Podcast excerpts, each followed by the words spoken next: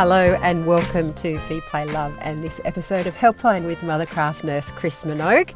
If you've never listened to this show before or watched us live on Facebook, this is a show where you can ask Chris Minogue all your questions. Chris has had over 30 years experience helping families with everything from bringing a newborn home to sibling rivalry to feeding issues. Basically, if there's something that is um, challenging you right now, you can ask Chris your questions and she will help guide you through. she loves it. And it's amazing to watch her get into the nitty gritty and just basically helps you see the, the forest amongst the trees. amongst the trees because it can be very hard, especially when you're sleep deprived, to work out a way forward. Yeah. Um, so there are a number of ways you can get in touch with Chris. If you're watching us live via Facebook, please feel free to pop your comments below the video and we will get to them. Uh, you can also call us on 1800 543 772. If, however, you're listening via the podcast, the best way to get in touch is to email your question to helpline at theparentbrand.com.au. Hello, Chris. Hi. It's Chris's second week back. She's still fresh. yeah, it's all good. It's all good. You haven't lost the No. holiday glow.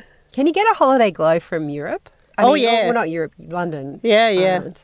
Oh, I'm staying in it. Every time I sit in the traffic, I just go back to some nice shop in London and I'm all there. I love it. There's a shop in London, Yeah. not a beach shop in London. love it. Okay, so we have a first up. We've got a Facebook message, which is a follow up from last week. Okay. with Michelle. Yep. She has an eight month old who's seven month old mm. adjusted. I'll just refresh with the first Okay. question. Okay. So this is what she asked last week. Wakes up at 5 a.m. and mm. starts the day from there. Bedtime is 6:30 to 7. Mm-hmm. Current guidance is to keep her up until 9 a.m. when she wakes at 5 and keep that nap brief, 1 hour max, then a second nap at 1 to 3. Then if that nap doesn't go well, a power nap at 4:30, 15 minutes max. Yep. She usually wakes for her 1 to 3 nap, doesn't make the distance and can't resettle. Yep. So, this is the follow up. I'm completely aware of those awake times. It was advice from the sleep consultant to just leave her in the cot from 5 to 7 and she would settle herself because she self settles for her night sleep and overnight. She hasn't, uh, and, and When she hasn't. and she hasn't. Then, furthermore, to wake her from her 9 a.m. nap so she doesn't link it to the night. Sophie can be quite a long, can do quite a long stretch, regardless of how I settle her at this time, and extend the afternoon nap instead. I wanted to know if the above was okay information, as this was a month ago. We've already been trying to settle her from 5 to 5:30 with no success. I'll try further and getting her to self settle for day sleeps. It's never worked for us ever. I know these are the key, but I can't force sleep and worry I'll end up with a baby in further sleep debt. At least with my putting my hands on her, she gets two hours in the morning and 40 in the afternoon. It's something, I guess. It is something, and I agree. I think the only thing with the information that she was previously given, which is leave her in the cot from five to seven, is that realistically, not a ch- lot of children sleep till seven in the morning. So, That's did true. yours? No. Ever? No. so I think if we're going to be realistic about this, because she is difficult in terms of you know if you can get a, if you can't get her to sleep, you can't get her to sleep, or you can't extend the sleep, is that generally for her age, for an eight-month-old's age, and she's a month early, she would be awake in a sequence of two and a half hours, then three hours, then three and a half hours. And it's realistic to try and get her from five o'clock to six o'clock in the morning and then start that process. So she could go down at eight thirty, she could sleep till ten thirty, then she could go down at 1.30 and hopefully sleep, you know, till till 1.30, 2.30, and she might need that next little sleep because that's what you're struggling with. As she goes through this month, though, they usually drop the third sleep, just developmentally. And this is where she'll struggle if she's having the bigger sleep in the morning and the shorter sleep in the afternoon. Because if she goes down at 8.30 and sleeps till 10.30, which is a brilliant sleep, no matter how you get her there, by the time you put her down at 1.30 and she's up at 2.30, she won't make it to 6.37. And that's sometimes why they put restrictions on their sleep. So the restrictions that the um, consultant has given you is very similar to a nine month old. So a nine month old and nine to 14 months, they sleep for an hour in the morning so that they can sleep longer in the afternoon. And if you've been trying this with no success of lengthening the afternoon sleep, it's more important that she gets the sleep than which configuration she's in that sleep. But I think you'd have to modify the late afternoon. So, in taking that into account, there's two things, and one of them is a very good piece of information. One is I'd only be trying till six o'clock because I think that's reasonable. To try for two hours, she's been awake for that whole two hours. She's really overtired by nine o'clock. And the second thing is if you live in New South Wales or Victoria, this weekend the clocks are going forward. So that five o'clock wake up will be a six o'clock wake up, and then you'll be in the right time frame. Oh, you might not have to do anything. You might not, if you just hang in there, it might all fix itself on Sunday morning. So, this is where the clock's going in the good direction, where Nice. everyone thinks they've got to sleep in, but they haven't. Um, but I think she's a very overtired from baby from the start of the day and if you're struggling then the time that she's given you that almost three hours in the day is better than struggling with sleep altogether i hope that makes sense for you Yeah, good luck, Michelle. Um, we have an email from Kirsten. She has a 19 month old. Yep. Uh, you mentioned bottle weaning in the most recent episode. My ears certainly pricked up as I have a 19 month old who loves his bottles, cow's milk. Mm-hmm. He has two to three per day, 180 mils in the morning around uh, 6 a.m. before breakfast, sometimes 100 mils before his lunchtime nap, Yep. and then 180 mils again about 30 minutes before bed, so about 6 to 6:15. We add water to these so the milk is a little diluted. He eats very well throughout the day, sometimes whinging for more snacks. He takes water from a sippy cup with meals and as prompted. He, we recently introduced a water bottle type thing to lukewarm success. He loves taking water green smoothies from our cups, Yeah. but with limited success as more ends up down his front than in his mouth. Yeah. How do you transition the bottles out and so we keep offering milk in something like, like, the a sippy cup. So I would take our normal plan and just modify it because he's 18 months old and we don't want him on that much volume of, of milk. And lots of people water it down, but it's still a bottle with milk in it. So don't water it down. If you're going to give it to him, give it to him. Um, the first one I get rid of is your lunchtime one because you've already got that one down to 100 mils. So what I would do is buy him his new cup. So if he's into um, Bob the Builder, buy him a Bob the Builder cup. But he would be a sippy cup. Uh, the the sort of B box one, if he can do the straw, is a really good one. And you're just going to put the 100 mils in that cup. Okay, and he can take it or not take it because he seems to be getting plenty of fluid during the day through water and smoothies and things like that. So you're just offering it in the cup, and then you've just got rid of that bottle. At the same time, you get rid of that lunchtime bottle. What I would do is drop his morning bottle down to 100 mils and his evening bottle down to 150 mils. So what we've done is taken one out and just dropped the other two down, so it's not too big an impact on him. After a week, you're going to get rid of the first bottle, the morning bottle. So you're going to get up and, well, somebody's going to get up and take him and give him his breakfast first. And if he whinges for milk, you're going to offer it in the same cup that you've given it to him at lunchtime. And he'll get better and better at taking it in that cup. You can even use the same cup that he takes the water from because he knows that the water, he knows how to use it in getting the water out. Give yourself another week, and then comes the really difficult one, which is the bedtime one. And so the bedtime one, you've dropped it down to 150, then drop it down to 100 mils, and then over a weekend, because you need some support, we're going to drop it all together. And when you read him a story, just put a bit of milk in that sippy cup again, and he gets that, and then put him down. And you want to make these transitions now, because as he gets older, it's more and more difficult. And certainly it, when he gets to an age where he's in a bed and he's taking a bottle, it really plays havoc with the way that they go to sleep. So write yourself out a little plan um, and drop them down slowly, and I'm sure it'll go smoothly. All right. Good luck, Kirsten. Uh, this is a question on our Facebook Live from Caroline. Hi, Caroline. Um, do you have any experience with children that have ADD? We are struggling with sleep issues with our six year old. He has trouble winding down. Our routine has been the same forever a shower, PJs, a calm show, up for t- teeth brushing, and into bed to read. He's been up until 9:30 p.m. and he's actually starting to wake up at night and come into our bed, which he never does. His diet is super clean, no food dyes or pres- preservatives. It's from Caroline. Hi, Caroline. When they get to this age, around the six, and and they've got these um, sleep issues around the AD, ADD, then usually I refer my mums on to someone like a developmental paediatrician who can really look at everything going on and give you a lot more structure around his sleep behaviour.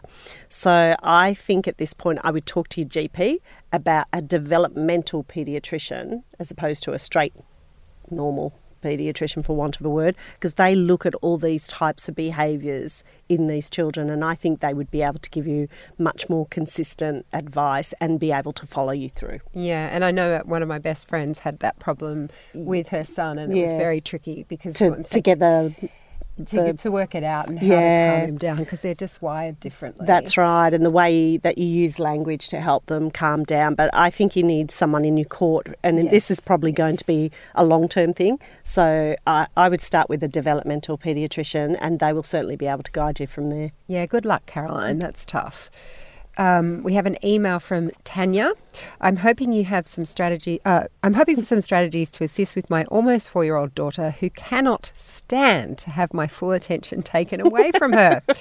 She's a sensitive soul who needs constant company and reassurance. However, I am unable to get her to play by herself or spend time on her own with me nearby. She has a good imagination and is very capable of playing on her own, but just mopes around or follows me from room to room asking for me to play until I do. Following this, Following this is her constant need for my attention. She switched on emotionally and is intelligent. However, if there is ever a situation where she doesn't have my full attention, she will yell, scream out, cry hysterically, etc., etc.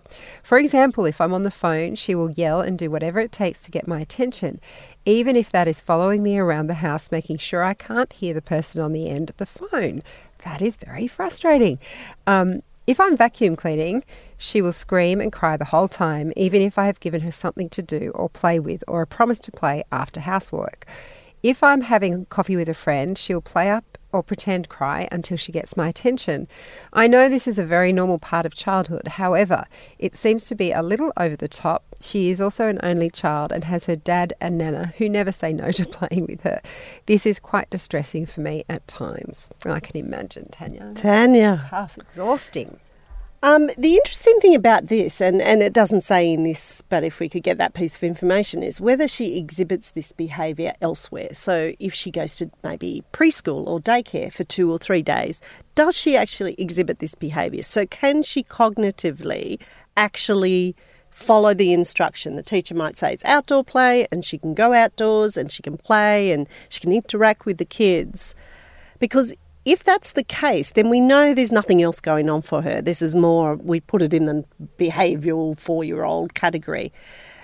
But if she can't, the problem is she must be coming up to school somewhere along the line, and we need to work out do we need to give her some more strategies um, to be able to cope when things aren't going her way? Because that's what it sounds more like.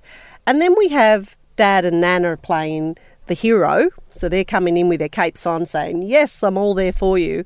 And it sounds like you're trying to put in really normal behaviours like I'm vacuuming, and when I finish vacuuming, we can make muffins. And she's not got that ability. Now, we would understand that at four in the afternoon, they're a bit testy. They're tired. They've had big days. So if you say wait, they sort of, you know, they lose it a little bit. But for it to be as consistent as what this sounds like, I suspect it's the dynamics of all three people. That dad and nana are jumping up and down and doing everything. You're trying to put very reasonable boundaries around her behaviour. And because it's not followed through, she just keeps at it and at it and does the pester power until it works. And this is a bit complicated because I would be getting dad and nana and yourself together. I'd be sitting down and, and giving, you know, like general, okay, if she's not listening, then general behaviour. So if she's not listening to you, then she can't have a story that night. So general little consequences that makes her think about the behaviour. So the first thing I would do is find out um, whether she does this socially. You know, can she can she behave perfectly normal on her own? Second thing I'd do is I'd get Nana and Dad in, in the room and have a little chat about what you think is reasonable behaviour and how you feel when they do the opposite to what you're trying to get her to do. And then the third thing I do is you're definitely asking reasonable behaviour from her. And then I think you have to explain to her in some way, which is this is the hard thing, is to explain to her in some way that you will give her attention once you finish this little task. And one way of doing that could be that you just do it, even if she wasn't asking. That you just say, even if she was playing nicely, you just say to her, Would you like to help mummy make some muffins? And it gives her this incidental attention from you because I think it's probably getting very stressful between you and her. So it feels a bit like this. But I think the best place to go from here is um, sort of like a, a, not a child psychologist, but like Karen Young and and Maggie Dent, who deal with this sort of complex um, type of child behaviour, and they could probably give you some more strategies on that the behaviour versus the consequence to it. So um, they're two of our, our, experts that we often have on Feed, Play, yeah. Love. And um, I'll put notes in the links of, of this episode so, on how you can get in touch with, well, not in touch, but you can just read their articles on yeah. their website on how to deal with children who may be a little bit more attached or, or more, a little bit more demanding, or they're all yeah. these words that sort of, and, and you're saying she's quite sensitive. But yet, if she can do it at school, I think this is more the dynamics of what's going on more than a sensitive child that's mm. going on. So talk to her daycare and her teachers and see what's happening there. Okay, good luck, Tanya. Chris Minogan Helpline on Feed Play Love will be back answering more questions right after this. When you become a parent, you enter an exclusive club, one that only other parents can truly understand. I spent a lot of time running and yelling names. Come back, get back here. But I bought him one of those backpacks that had a lead, like, you yeah. know, a monkey one. Because it doesn't look as bad. Yeah, like a disguise. the Parent Panel is a weekly podcast that invites adults to ponder the big questions of looking after small children, with more than a bit of humour mixed in. Join us for the Parent Panel, wherever you get your podcasts. Now, back to your questions with Helpline and Chris Minogue.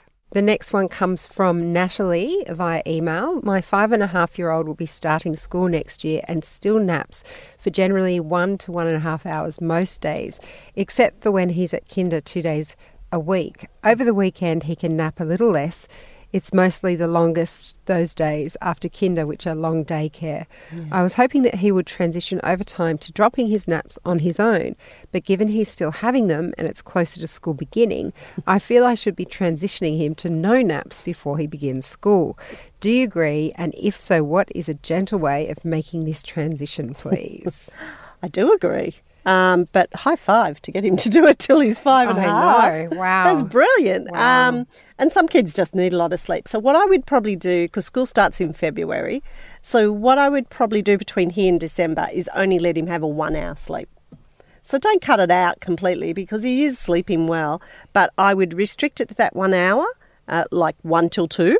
And if he sleeps for an hour or 50 minutes or 10 minutes, that's his one hour. Then in January, what I would do is make his sleep more incidental. So he can only have a sleep if he's in the car in that one hour, say one to two. He can have a 20 minute sleep. Or you don't put him to bed at all at home, but you might just give him a rest by let's watch this movie for, for 20 minutes and he might just doze. And you're weaning him out of the need for sleep.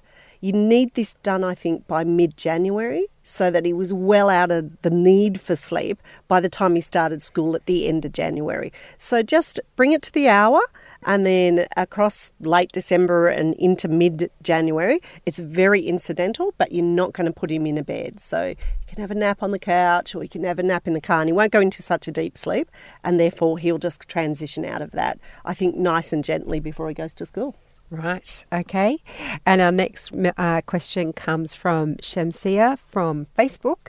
When is the best time for babies to stop night feeding?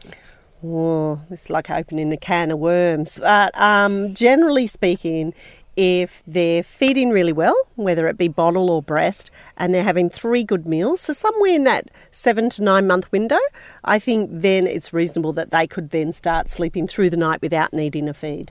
Which doesn't mean they won't get up. It just means they don't need a feed. so sleeping through in around that seven to nine months, I think, is pretty reasonable. Okay. Yeah. And if you need more help with that, That's- make sure you get back to us. Um, we have an email from Jenny. First of all, I am your biggest fan. Ah, thanks, Danny. Um, would you please, please help me with my eight and a half month old daughter to have longer day naps and to sleep through the night? Our day starts at 6:30 a.m. Usually my daughter is already awake. If she's still sleeping, I wake her up to start the day. She has a bottle of milk followed by breakfast. After some floor time, she has her first nap at 9 in her cot in her own room. She falls asleep on her own in about 5 to 10 minutes. We stopped using a dummy a week ago. Mostly she sleeps for one hour. If she wakes up early and cries hard, I will go in after about five minutes and shush and pat. But if she is calm, I don't enter her room. I leave her in the cot until the one and a half hour mark, so until 10.30. She has a second bottle after her first nap, followed by lunch. Her second nap is in her cot between 1 and 1.30. I know your book suggests another bottle after lunch before the second nap, but she won't mm. drink anymore. Again, she goes, goes down well, but will wake up after about one and a half hours. As with the morning nap, I shush and pat her if she cries hard. Otherwise, I don't enter her room. I leave her in the her cot until the two hour mark, so between three and three thirty. She has a third bottle after her second nap. Dinner is at five, bath is at six. Her last bottle is given in her room, and she usually falls asleep by six thirty. During the night, in a semi-sleep state, she whines from around three a.m. I only go to her room to pat and shush if she starts to cry. She might fall asleep after about an hour. I stopped giving a night bottle about a week ago. She used to have half a bottle once or twice during the night. Am I doing it right? Should I make some adjustments? I'm also concerned that she's not eating enough solids. She eats a few bites of toast for breakfast and around 100 grams for lunch and dinner combined. She used to eat double until about three weeks ago. I can't work out why she is eating less solids. Okay, so Jenny, you're probably my favourite client now because that sounds pretty good, but we're just going to twig it just a little bit. She's now nine and a half months old and um, oh, Eight eight and and a a half months old. So she's coming up to nine months. So I would sort of edge her into the nine month routine. So from when she gets up in the morning, I'd give her 100 and whatever, 150, 180 mils, and then I'd wait an hour and a half before I gave her breakfast. And then I think she might engage with breakfast. If you do that for a week and you're not getting her engaging more breakfast, when she gets up, give her her breakfast first, and an hour and a half later, give her her bottle. And don't worry about how much she takes. She'll take what she needs, basically. Then keep her up for three hours. So you're going to edge that two and a half to three hours. And then if she wakes up over after an hour, get her up. Okay. So we're only going to fight the fights that are worth fighting. So an hour in the morning at eight and a half months through to about 14 months is perfectly fine. So then when she gets up, she'll have a snack, water. About 12, she'll have lunch. And then she'll have a bottle about 1 and go down about 1.30. And I think having that little stretch in the middle might help you with your afternoon sleep. So then in the afternoon she might go down around 1.30 and hopefully sleep to about 3.30 and um, in that time is when I do your resettling and you, what you're doing sounds perfectly fine. So leaving her for a short period if you need to go in you give her a pat.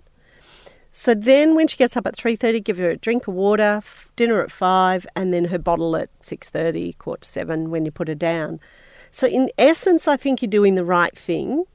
And but I think what you could do is probably stretch her day a little bit more and see if that helps. And you can stretch it in little 15 minute little windows. So tomorrow you might keep her up for two and three quarter hours before you put her down. And if she wakes after an hour, just get her up. So, because you want to do some more resettling in the afternoon, and I actually think what you're doing at night is perfectly fine. Now, the only caveat is that that bit where she used to eat really well and she's not eating as well now could be her teeth coming through. So, just check and see if it's just some more teeth coming through, because often they'll go off that sort of um, textured food when their teeth are coming through, and then but keep offering, and uh, she'll pick it up as she needs to pick it up. All right. Good luck, Jenny. Uh, we have time for one last question, and this is one, an anonymous one from a babyology reader. Yep. My six month old was a perfect sleeper until just recently. I believe this is due to separation anxiety. He now wakes up every hour overnight and becomes hysterical. I end up bringing him into bed with me so I can get some rest, but I don't want to continue this. I have tried so many things picking up, comforting, and putting down. He becomes instantly inconsolable again. I have let him cry for a short period to see if he can work it out himself, white noise, etc. Nothing is working, and I'm at my wits' end. I'm very torn between comforting him and creating bad habits that sleep experts speak of. He can initially fall asleep on his own, but after a 45 minute period, he's not having any more of it. Okay, so this is probably the same in the day. I assume the 45 minutes is in the day. And um, so by the time you get to do the nights, he's overtired because he might have only had two or three periods of 45 minute sleeps in the day. Um, and then at night, when you try and do your very best by either letting him have a little period of time to self settle and go in and pat him, it's probably different to what he experiences. So in the day, if he goes down on his own, wakes up 45 minutes later, and then you pick him up and say, you don't have to go back to sleep, and then at night you're trying to get him to go back to sleep, then he's sort of confused as to what the message should be. The waking every hour to two hours is waking on the sleep cycle. So he's repeating the pattern that he's doing f- through the day. And he's waking on the sleep cycles and not knowing how to go to sleep until you bring him in, probably, and comfort him and cuddle him and pat him. And inadvertently ends up in your bed and you lay there thinking, how'd I get to this place? So, what we have to do is go back a step because I think he's a little bit overtired in the day, and that's actually making your nights even more difficult. And he needs a little bit more sleep in the day. So, if we can give him a chance to resettle, even if it's only for 15 or 20 minutes, I think you're going to have more success with your nights. So, after he wakes up at 45 minutes, and we're trying to get about an hour and a half sleep, um, so he should have at six months two sleeps of about an hour and a half to two hours and one little cat nap. Um, when you want him to have a bigger sleep, you actually need to resettle him. And I know it's a struggle. It's a struggle when it feels like he's never going to do it because they do do it. But we have to give him the same message both day and night. And you might need the support of your partner to be able to do this, or some, you know, your mum might need to come in and help you do this. Um, and you need to do it for three days. So every bit of liter- literature that I read and when we have conferences, it still states about the three days, the four days, the five days. So let's put him down. He wakes up. Let's give him a window to try and self settle, go in. But when you go in, I only want you to put your hand on him and tap him until he's calm and then leave. We fall into the pattern of patting them to sleep just to get more sleep. But actually, what we're doing is creating the pattern of I'm patting you to sleep. So you need this in and out sort of scenario happening. You leave, he cries for five minutes, three minutes, whatever the minutes are. You go in, you pat, pat, pat till he's calm, and then you leave again. And you probably need to give yourself about 20 minutes at least to be able to see if you can resettle him. And then, whatever time you pick him up, two hours later, you've got to put him back down again. And then, by repeating that overnight, um, except for your window where you might be feeding him, I think you'll get more traction and it'll come back because he was a good sleeper and it seems to have fallen apart. So I think if we can give you the support to do it and you can do it over three or four days, you're going to see a big improvement with his night sleeping. All right. Well, good luck with that. And that's all we have time for on Helpline in this episode of Feed, Play, Love. If you're watching along live via the Babyology Facebook page, a big thank you for all your questions. And Chris, thanks so much for your time. Oh, it's always a pleasure. This has been Helpline on Feed Play Love, hosted by me, Siobhan Hunt. If you want to ask Chris your questions for the next episode, you can email them to us directly. The email is helpline at theparentbrand.com.au. Feed Play Love is a babyology podcast produced by Debbie Ning and presented by me, Siobhan Hunt. We'd love to hear from you, so if you'd like to get in touch, email us at feedplaylove at theparentbrand.com.au. See you next time.